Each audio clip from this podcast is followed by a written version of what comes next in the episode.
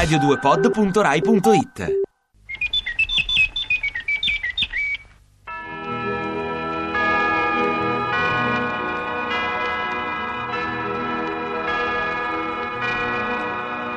Cinquanta.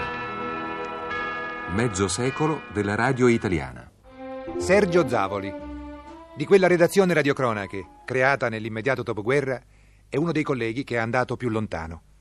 Due premi Italia, un microfono d'argento, dirigente del telegiornale, scrittore, inviato speciale in ogni parte del mondo. Tuttavia, ritrovandolo qui, accanto a me, davanti a un microfono, è impossibile non ricordare i nostri giri d'Italia e il processo alla tappa. Ma anche per Sergio Zavoli ci sono dei precedenti, prima ancora di entrare alla radio. Ma qui abbiamo un po' l'aria di commemorarci, il che è un po' triste, francamente, Nando. Comunque, come si fa a resistere a questo invito affettuoso di Silvio Gigli, della radio? Facciamo parte della storia. È un po' un onore, certo, e anche un peso. È anche un po' presuntuosa allora la cosa. Allora, la storia della radio. Ecco, vediamo di ridurre noi stessi alla nostra vera misura. Come sono arrivato alla radio? Mi pare che sia questo che mi interessa, no? Dunque io ero a Rimini, ero uno studente e si voleva fare del chiasso, era proprio il caso di, di dire questa parola, intorno alle vicende calcistiche della squadra locale. Si pescò questo ragazzo che aveva una qualche vocazione per parlare al microfono e gli si disse perché non fare dei collegamenti con lo stadio quando la squadra gioca in casa ed era il Rimini, anzi la Libertas Rimini allora, adesso è la grande Rimini Calcio che andrà sicuramente in Serie B. E perché quando la squadra va in trasferta non mandiamo sempre questo ragazzo a seguirla? Noi in fondo, mi viene in mente adesso, noi abbiamo inaugurato la via a cavo perché fecero dei collegamenti telefonici. La Timo stabiliva che quel giorno ci si collegava con Ravenna, io partivo con questo tecnico, il quale mi metteva a un certo momento in mano un microfono, mi dava il via con un cenno, più o meno come poi si farà alla radio, e io cominciavo a fare queste radiocronache. Un bel giorno, perché devi sapere che nel mio destino di, di, professionista, di giornalista, c'è Silvio Gigli. Quel giorno faceva botta e risposta al Teatro Novelli di Rimini. E chissà come, in quell'ora capitò in piazza. Si sedette al bar di Forcellini e insieme alla, all'ingegner Bevilacqua, mi pare, credo di non sbagliare, era allora direttore di Radio Venezia, ascoltarono questa specie di radiocronache.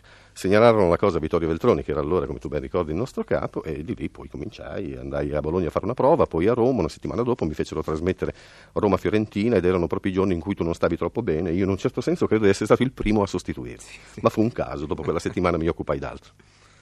E le prime trasmissioni, una volta arrivato a Roma, le prime trasmissioni ufficiali, quali sono state? Ah, la prima, sempre Silvio Gigli, no? Che mi ha seguito, che mi ha consentito di sopravvivere. Se io oggi sono ancora in un, non dico fiorente, ma in buona salute... Sopravvivere devo... come? Sopravvivere proprio fisicamente. Cioè, Silvio Gigli è quello che ci ha consentito di mangiare tutti i giorni. Ma adesso non esageriamo.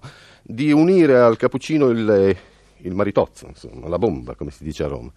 E Silvio Gigli faceva una trasmissione allora di grandissimo successo, si chiamava Ingresso Libero, erano i primi collegamenti che si facevano con ogni parte d'Italia e mi spedì al Teatro Argentina dove c'era un famoso chitarrista, che era niente meno che Segovia, il quale teneva un concerto bacchiano. Io andai lì, feci questa, questo collegamento in diretta, era la cosa molto emozionante, Silvio Gigli si mostrò abbastanza soddisfatto e io potei aggiungere un altro cappuccino a quelli che andavo via via guadagnandomi giorno per giorno facendo qualche piccola prestazione, qualche basso servizio alla RAI. In campo femminile emerse una cronista d'eccezione, Pia Moretti, la prima voce giornalistica femminile della radio italiana e per molti anni l'unica in Italia e in Europa. Pia Moretti ha cominciato prima di noi. Effettivamente vi ho preceduto di alcuni anni. Infatti eh, io ho partecipato a un concorso nazionale nel 1938, ahimè, e fui assunta dall'allora EIAR nel 1939. In quell'anno, appunto, nel giugno del 39, si formò il primo gruppo delle radiocronache. Naturalmente non posso dilungarmi a raccontare che cosa furono quei primi esperimenti, perché eh, dovete immaginare che allora, quando la gente ci vedeva arrivare coi microfoni per le strade a fare delle interviste così immediate, si nascondeva sotto i tavoli, dietro un albero, scappavano, prendevano il microfono per una pistola, non lo so. È stata veramente una durissima battaglia affrontare il pubblico impreparato a questa esperienza. La tua opera è legata particolarmente a due serie di trasmissioni.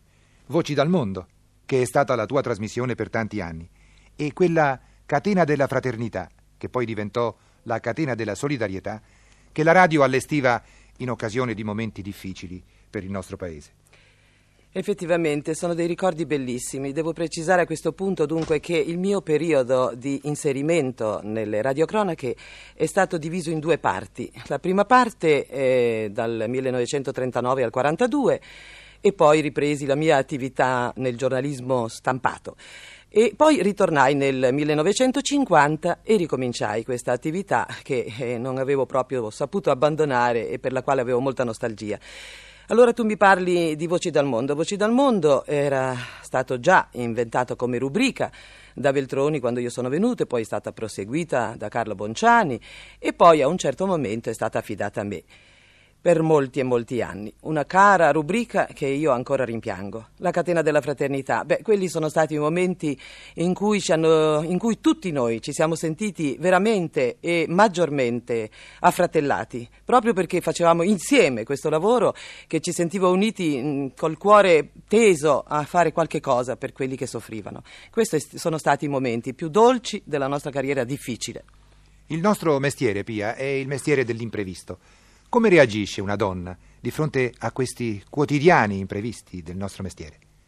Eh, imprevisti ne abbiamo tutti e forse sì, una donna hai ragione, ha sempre qualche momento di panico in più perché, perché questo è nella natura.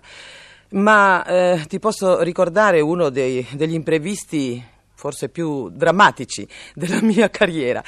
E fu quello della famosa radiocronaca dal Teatro dell'Opera in cui cantava Maria Callas, la famosa sera in cui Maria Callas, dopo il primo atto della norma, si rifiutò di andare avanti. E io dovevo fare la radiocronaca con tutte le interviste, eccetera, con critici, con pubblico nell'intervallo e questa radiocronaca era prevista di 26 minuti. Dopodiché eh, l'atto secondo non incominciava mai e io ho continuato per un'ora e venti cercando di salvare la situazione mentre tutta la gente aspettava. E tra l'altro devo dire anche che io ero nel palchetto di proscenio e tutto il pubblico mi guardava di, facendo, giungendo le mani dicendo poveretta che cosa fa questa qui che non può, che no, cosa dirà che non succede niente. Eh, ogni tanto mi arrivavano dei, eh, delle notizie stranissime, la Callas non canta più, no forse ricanta, sta litigando, ha spaccato una sedia, tutte notizie naturalmente assolutamente inverosimili perché nessuno la vedeva e nessuno sapeva che cosa succedesse.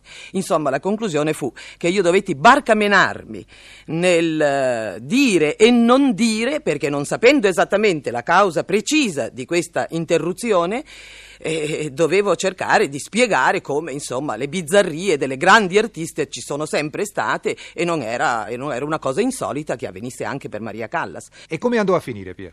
Eh, te lo posso dire con uh, un documento storico, proprio quello di allora. Per causa di forza maggiore la rappresentazione è sospesa.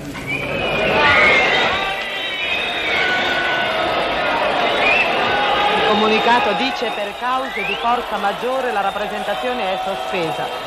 Come gli ascoltatori possono udire, il pubblico ha una reazione piuttosto accesa ed è anche comprensibile. Naturalmente il chiasso maggiore, è inutile dirlo, viene dall'Oggione.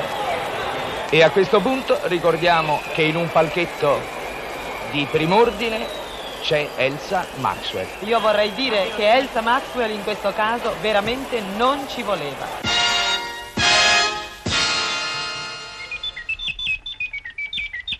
Ti piace Radio 2? Seguici su Twitter e Facebook.